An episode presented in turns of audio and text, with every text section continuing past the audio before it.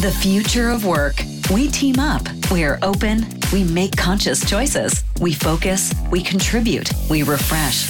We are Microsoft, the Netherlands, and these are our rituals anywhere, anytime. This is Microsoft Security Lifehack Podcast.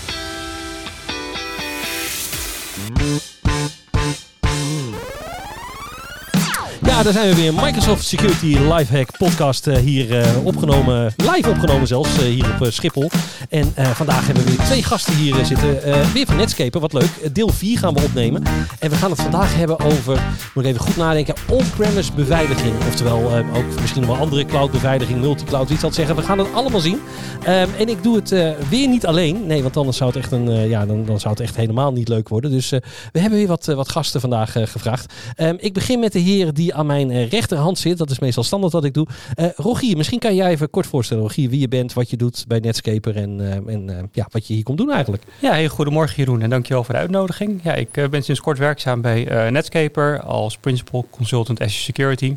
En hou mij voornamelijk bezig met het beveiligen van security omgevingen. Oké, gaaf.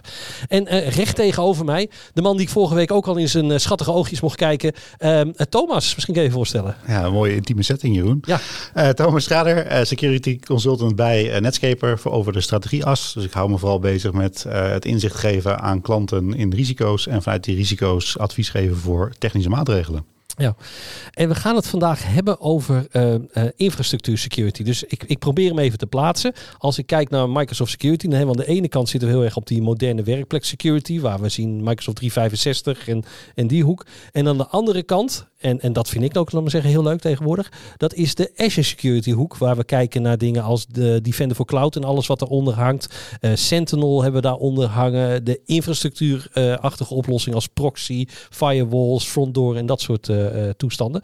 En, en vandaag gaan we het over die kant van het huis hebben. Zeg ik dat goed, eh, Rogier? Ja, dat zeg je goed. En het is leuk, want je merkt al snel dat het ondergeschoven kindje daarin is vaak het Airbag-model binnen Azure. Het, het, wat voor model? Het Airbag-model. En wat, wat, is het, wat is het Airbag-model? Want uh, je moet ons even helpen hierin. Heel goed. Dat is het Role-Based Access model, waarbij je gebruikers uh, toegang en rechten geeft tot je Azure-platform. Ja, Precies. Dus dat, dat is een belangrijk iets. Hè? Dat je dat weet wie mag wat en wie doet wat uh, doen, zeg maar, daarin. Um, maar is, is het dan echt gewoon een, een, een, echt een infrafeestje, om maar zo te zeggen? Want als ik kijk, hè, ik heb mijn serverpark staan en, um, weet je, en alles wat ik in de cloud heb draaien, denk ik van nou, weet je, dat beveilig ik gewoon door cloud spullen. Dus ik heb mijn, uh, uh, wat heb ik allemaal draaien? Ik heb bijvoorbeeld Office 365 draaien. Ik heb Exchange. Nou, daar heb ik Data Loss Prevention gebruik ik. Ik gebruik Defender voor Office en, en dat soort dingen. Dat zit aan die kant. Maar als ik nou nog Exchange servers heb draaien, lokaal of misschien wel een hele mooie SharePoint server waar ik super verliefd op ben, die ik nog niet in de cloud heb willen zetten. Um, dan kan ik een andere kant pakken, toch?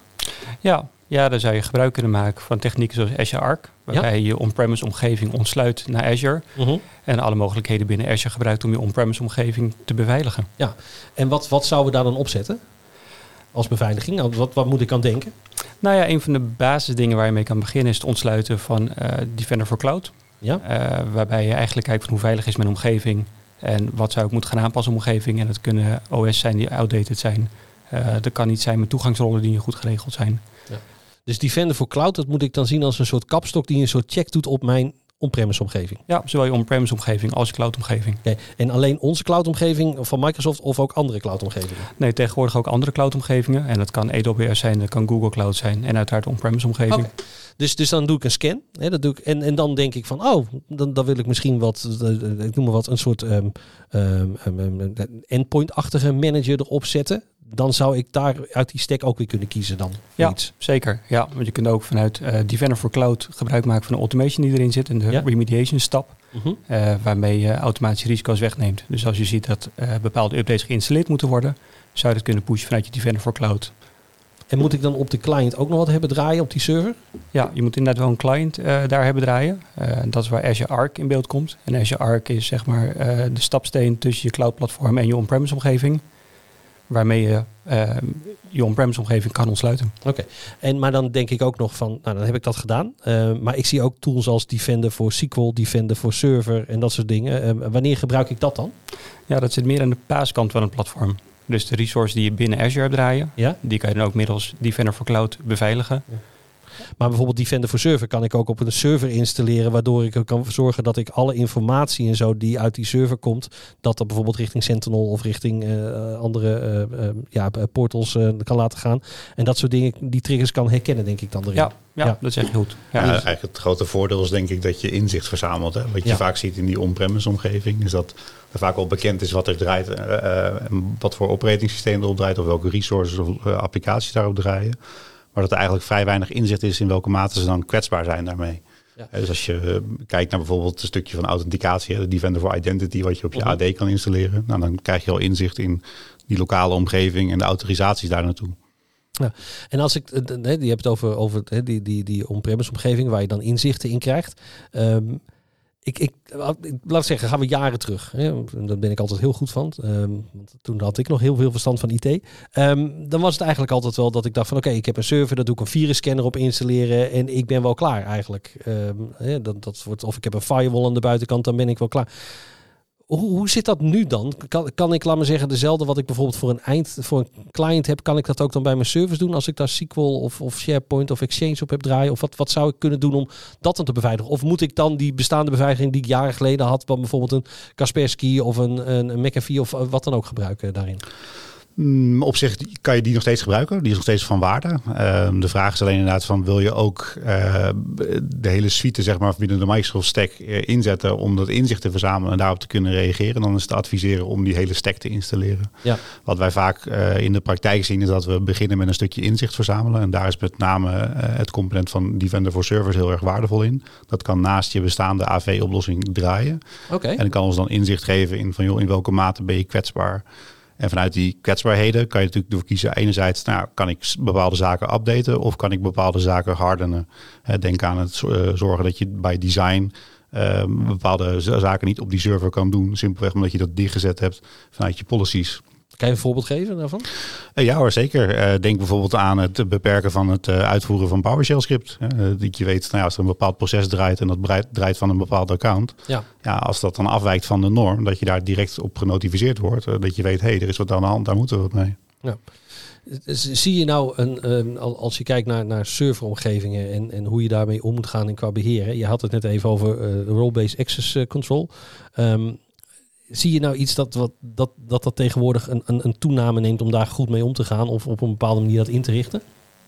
Nou, te weinig nog. Hoe zou het moeten? Laat ik het anders stellen. In, in jullie optiek. Nou, ik denk als je vooral naar het Azure platform zou kijken, ehm, daar zie je nog steeds heel veel dat er een wereldgroei aan gebruikers en rechten is. Uh, dat je zou moeten beginnen om dat te gaan structureren. En dat zou je kunnen doen door middel van groepen bijvoorbeeld binnen Azure.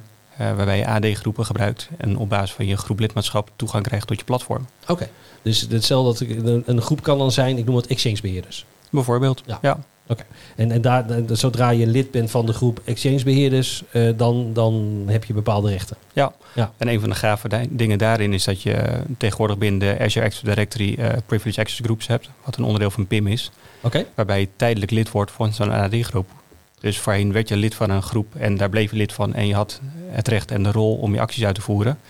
En nu kun je ervoor kiezen dat je tijdelijk het recht krijgt om je werk te doen. En vervolgens wordt je rol weer verwijderd, waardoor je weer een gewone gebruiker wordt. Oké, maar gebruik je dan je gebruikersaccount om ook dan services uit te voeren? Of gebruik je dan, dan een specifiek admin-account wat je daarvoor tijdelijk krijgt? Ja, je kunt ervoor kiezen om gewoon je gebruiksaccount daarvoor te gebruiken in plaats van een admin-account. Oké. Dus, dus er zijn meerdere mogelijkheden daar naartoe om dat, om dat te doen. Dat is op zich wel goed om te weten. Ehm, ik weet nog wel, um, we hadden het al even over vroeger. Uh, als iets niet werkte, dan gaf ik uh, de, rechten, de gebruiker een, um, een nou, adminrechten, want dan werkte de applicatie. Het checken van, van die rechten naar de hand, dat gebeurt in mijn tijd heel erg weinig uh, daarvan. Hoe is dat tegenwoordig? Is er een, een mogelijkheid of iets wat jullie doen? Dat zegt, oké, als wij in een organisatie gaan kijken van nou, wat gebeurt er op die on-premise omgeving, wie kan waar wat bij, dat je een soort check doet van hey, joh, um, uh, deze mensen hebben deze rechten? Of hoe moet ik dat zien? Ja, zeker. Nou, je kan natuurlijk beginnen met een handmatige analyse. Afhankelijk van de omgeving kan dat best wel het werk uh, behelzen. anderzijds kan je na het beginnen met een Defender for Identity sensor installeren op je AD-omgeving. Een Defender voor Identity Sensor. Ik vind exact, hem nu al leuk. Ja. Kan ik dat ergens kopen? Dat, het, is zo'n sensor. Dat ja, zeker. Op sensoren. Eh, ja. op sensoren, ja. Nee, zeker. Het is, het is inderdaad een uh, licentie gebaseerd uiteraard. Dus je, je, kan in dit geval ervoor zorgen dat die sensor, die agent, geïnstalleerd wordt op die omgeving. Eigenlijk zet je een stukje functionaliteit aan op die server. En die gaat uh, eigenlijk data verzamelen in de komende periode. En dan moet je denken, we laten hem vaak twee, drie weken draaien om inzicht te verzamelen verzamelen. Oké. En, dan zie je ook wie van buiten welke poorten zijn gebruikt en dat soort dingen. Ja, er zitten zo'n 60 voorgedefinieerde regels in waar hij op controleert. En dat doet hij op een stukje historische basis. En het leuke daarvan is dat we eigenlijk altijd nieuwe inzichten naar boven komen. Dus bijvoorbeeld uh, die domain admin waarvan niemand wist dat die nog bestond. Die komt naar boven. hey, joh, er is een domain admin die al 600 dagen niet is ingelogd. Maar ja, een potentieel gevaar kan en misschien niet eens een, een officiële gebruiker is. En geen multi-effect authentication bijvoorbeeld erop heeft zitten met alle gevolgen van dien. Nou ja, wat we met name in de praktijk zien is dat uh, ook on-premise zijn vaak dingen historisch gegroeid. Hè. We hadden het net over een stukje verleden. Ja. Uh, het, het, account is ooit aangemaakt voor collega X. Collega X is misschien niet meer werkzaam, maar het is nooit aangedacht om dat account vervolgens op te ruimen. Ja. Nee, maar dat zie je inderdaad veel, inderdaad. En dat, uh, dat is goed dat daarna wordt gekeken en dat het ook in kaart wordt gebracht. En we zien het een als van de, van de grotere gaten op dit moment, of gaten. Uh, ja, het zijn natuurlijk wel risico's die we zien. Ja. Um, dat als uh, uh, admin-accounts die, uh, die, die geen MFA hebben gecompromised worden en vervolgens allerlei virtuele machines worden opgespind, waar allerlei obscure dingen op worden gedaan, waardoor de, de, de klanten en of partners enorm in de kosten gaan lopen ja. als het gaat om het gebruik van, van VM's en dat soort zaken. Dus het is goed om daar naar te kijken en dat inzichtelijk te maken. Ja, misschien is dat ook wel eh, een linkje inderdaad. Wat we in de praktijk wel eens zien is dat eigenlijk als jij aan de Azure Active Directory kant uh, global admin bent, dan heb je de mogelijkheid om jezelf rechten toe te eisen tot de Azure tenant. Ja. En als je daar geen detectieregels op, op hebt staan, dan kan dat gewoon gebeuren zonder dat je daar erg in hebt. En dan kan het scenario zich voordoen waarbij inderdaad een collega met de beste bedoelingen allerlei resources gaat opstarten in bijvoorbeeld jouw uh, productieomgeving. Met als gevolg dat die productieomgeving verstoord raakt of uh, dat er andere uh, problematiek zich voordoet omdat er kwetsbaarheden ja, mogelijk zijn via die opgespinde resources. Dus dat wil je heel fijnmazig eigenlijk kunnen beheersen. En dat begint eigenlijk met, met het definiëren van joh, welke rollen heb je nodig binnen die Azure-omgeving zodat bijvoorbeeld die, uh, nou we hadden het net over Azure Arc, dat je een aparte omgeving inricht, hè, een subscription, waar je eigenlijk kadert van joh, al die resources worden daarin uh, geland. En dan kan ik vanuit daar centraal management toepassen. Ja. En dan kan ik bijvoorbeeld ervoor komen dat daar uh, standaard ja, bevoorrechte accounts actief zijn dat er alleen maar accounts zijn die mogen monitoren, die niet zomaar resources mogen aanpassen. Ja, dus je, je wil in ieder geval ervoor zorgen dat dat in ieder geval uh, binnen de beperken blijft en dat, je, dat je weet wie dat gebeurt. Um, hebben admin-accounts bijvoorbeeld een, vraag die ik vaak krijg, of admin-accounts ook internet uh, toegang moeten hebben? Ook ook vaak. Kan vraag. Eh, eh, als in zij zijn of ze toegang moeten krijgen van buitenaf. Ja, ja, ja. ik denk in de coronatijd is dat wel degelijk uh, van toepassing. En ja. uh, kijk er een beetje op twee manieren naartoe. Hè. Je kan enerzijds zeggen van nou, ik ga die Azure Portal ga ik aan de voorwaarden aanstellen. Ik zeg bijvoorbeeld, uh, je mag er wel bij, maar alleen onder voorwaarde dat je op een device van de organisatie zit. Ja. Zogeheten compliance device. Of in sommige gevallen als de rol wat beperkter is, zeg ik bijvoorbeeld nou, ik vind het helemaal prima als daar alleen maar multifactor authenticatie voor nodig is, omdat ze al niet een owner zijn op die hele omgeving. Ja, nee, helder.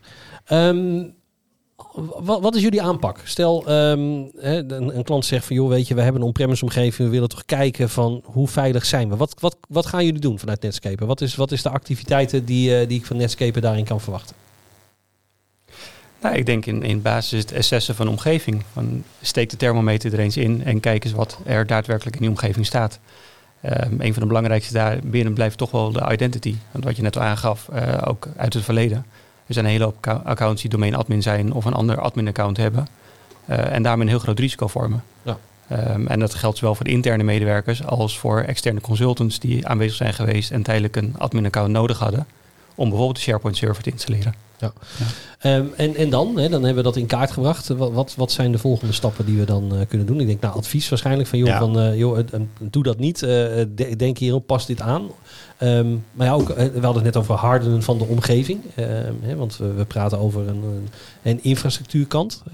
wat, wat, wat, wat zijn nog meer de activiteiten die daar spelen? Ik, ik denk nog één stapje daarvoor, Jeroen, is dat eigenlijk waar je mee begint, is dat je er vanuit dat inzicht met elkaar gaat bepalen van wie is eigenaar van die zaken. Hè? Dus wie is eigenaar van het Azure-platform. Ja. Dat klinkt heel bazaal. Vaak groeit dat uh, ja, uh, over de tijd heen vrij natuurlijk. En zie je dat dat vanuit IT gefaciliteerd wordt. Het probleem daar vaak bij is dat, dat IT zich vaak wel eigenaar voelt van de resources die zij gebruiken, maar niet over alles wat er in die omgeving staat. Dus het met elkaar bepalen van joh, wie is eigenaar van dat platform, wie mag keuzes maken omtrent het inrichten, omtrent beleid, omtrent de kosten. En het tweede dan, wie zijn dan onze stakeholders? En dat ligt heel erg aan de organisatie. Soms is dat die eigenaar en die stakeholders is één op één. Ja, soms heb je bij een grote eh, corporate organisatie ja, dat er verschillende stakeholders zijn. waar je met elkaar moet gaan bepalen van joh, wat mag jij dan binnen dat aparte deel wat jij beheert volgens ons eigen beleid? Is het ook misschien een beetje angst? Ik kan me ook voorstellen als iets hè, vanuit het verleden gegroeid is, dat je denkt, oké, nou gaan we dit account weghalen of andere rechten. Wat gebeurt er? Ja, ja, dat is het zeker een heel groot onderdeel ervan. Ja, kijk, eh, vaak is het zo dat er, uh, als je bijvoorbeeld naar automation kijkt, zie je dat daar vaak accounts voor misbruikt worden, waar niet over nagedacht is over of dat voor richting de toekomst handig is. Nou ja, stel je voor Jeroen Jansen is een account in een omgeving Ehm, we hebben dat gebruikt voor allerlei automation en we halen dat account weg. En dan gaan de dingen omvallen. Ja, en als je dus- dan weer denkt, oh ik zet Jeroen Jansen toch weer terug en ik maak hem opnieuw aan, dan is het niet dezelfde. Want dan heb je een ja, dat andere kan best wel wat exact. En, ja, dan, dan wordt het eh, inderdaad anders. Uh. Het even herstellen daarvan wordt dan een stukje lastiger. Ja, ja. inderdaad. Um, is het iets wat hè, we, we praten, wat ik misschien praktijkervaring of, of hoe, hoe we het misschien voelen. Wat we vaak zien is dat mensen heel erg bezig zijn met het beveiligen van de desktop en van de, de applicaties die erop draaien. Echt vanuit die, laten we zeggen, de werkplek beveiligen. Maar de achterkant, uh, of het nou op Azure draait of dat het on-premise is, dat dat toch vaak een ander soort uh, gesprek is. Dat je dat niet hetzelfde gesprek voert als wat je zo makkelijk misschien kan voeren over moderne werkplek. Hoe zien jullie dat? Ik denk dat het vaak een gedachte is dat, uh, omdat er vaak geen eindgebruikers direct bij betrokken zijn, dat het een domein is van IT. Dus en IT heeft het wel goed voor elkaar. Terwijl vaak IT, zeker als ze na van een on-premise omgeving afkomen en ze migreren richting de cloud, of ze hebben delen in de cloud draaien in die Azure omgeving of AWS of het Google platform. Uh, dat het wel degelijk een, een onderdeel is waar ze bij ondersteund moeten worden. Waarbij ze op de hoogte moeten zijn van wat zijn de mogelijkheden. Dus inderdaad het inzicht waar we net over hadden, verschaffen met bijvoorbeeld Defender voor Server. Nou, als ik zie in de praktijk, er zijn heel wat organisaties waar echt de ogen open gaan van, ook. Oh, nou, ik had wel een idee dat, dat die out-of-date server kwetsbaar was, maar ik wist eigenlijk niet in welke mate dat was. en als je dan opeens daaraan gekoppeld alle kwetsbaarheden ziet staan met het nummertje erbij en wat ja, de, tactieken daarvan zijn, ja, dat, dat uh, geeft wel een stukje bewustwording dat je daar wat mee moet. Ja, nee, helder. Ehm, als ik kijk, hè, van, dan, dan gaan we ook die, die achterkant, hè, die service gaan we, gaan we beveiligen. Um, wat, wat is voor jullie dan zeggen een soort winnende combinatie daarin? Als je kijkt van, nou, als je dan dit doet aan de achterkant, dat is voor ons eigenlijk een soort basis als het gaat om, als we zo de infrastructuur neerzetten, dan hebben we wel de vertrouwen in dat het goed werkt. Ik denk in de basis, uh, kijk naar het Airbag-model in combinatie met je Azure policies. Want als je die twee zaken inricht, dan kan je bijvoorbeeld ervoor zorgen dat als uh, iemand zich rechten toe-eigent en de policy zegt dat een bepaalde configuratie niet aangepast mogen worden, dan kan het niet aangepast worden. Ja. Met als voordeel dat de actie die gedaan wordt wel gelogd wordt, waar je ook weer alerting op kan laten uh, gaan. Dus nou ja, Thomas doet toch die aanpassing. Ik, Thomas krijgt een belletje van het SOC-team. Hey joh, wat ben je aan het doen? Je probeert wat aan te passen. Trouwens, het is gelijk gerollbacked, want je hebt binnen die policy staan we dat niet toe. Ja. ja, en een van de mooie dingen binnen Azure Policies is dat je ook de Azure Policies kan gebruiken voor het beveiligen van je Airbag-model. Dus je zou Azure Policies kunnen schrijven uh, waarbij je audit of een gebruiker individueel rechten krijgt of dat het op basis van groepen gaat. Oké, dus, dus als hij niet in de groep past, kan er wel zijn dat, dat een individuele gebruiker andere rechten heeft, omdat hij uh, volgens het Airbag-model uh, vanuit de policy daarin aangestuurd kan worden. Ja, klopt. Ja, en wat wij heel veel zien is dat er heel veel gebruikers zijn die uh, User Access Administrator rechten hebben binnen een Azure-platform, waarmee ze bijvoorbeeld rollen of rechten aan andere gebruikers kunnen geven. Ja. Of de, het principe van grote stappen snel thuis. We maken een gebruiker-owner waarbij die alles kan. Uh, maar we vergeten die rollen weer weg te halen. Ja. Is dat de, de meest gemaakte fout? Of althans fout? Is dat het meest verwaarloosde, zeg maar, um, uh, onderdeel als het gaat om het weghalen van rechten en dat soort zaken? Of uh, qua hygiëne, om maar zo te zeggen, op je omgeving? Nou, vooral die hygiëne. En ik denk ook dat het onwetenschap is. Je hebt natuurlijk ontzettend veel rollen binnen Azure beschikbaar om je resources te beveiligen. vanuit basis is het een heel erg veilig platform.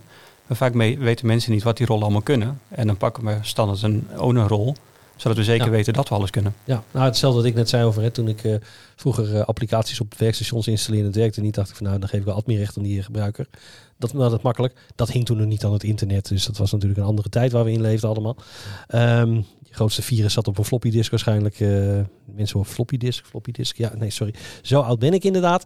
Um, maar het, het, is natuurlijk wel goed om daar naar te kijken. Naar van hoe, hoe ziet je Azure omgeving uh, daaruit. Stel nou dat, um, dat, dat, mensen zoiets hebben van... hé, hey, nou dat wil ik meer van weten. En hoe, ga ik, hoe ga ik dit inrichten? Hoe kunnen ze het beste met jullie contact opnemen hierover?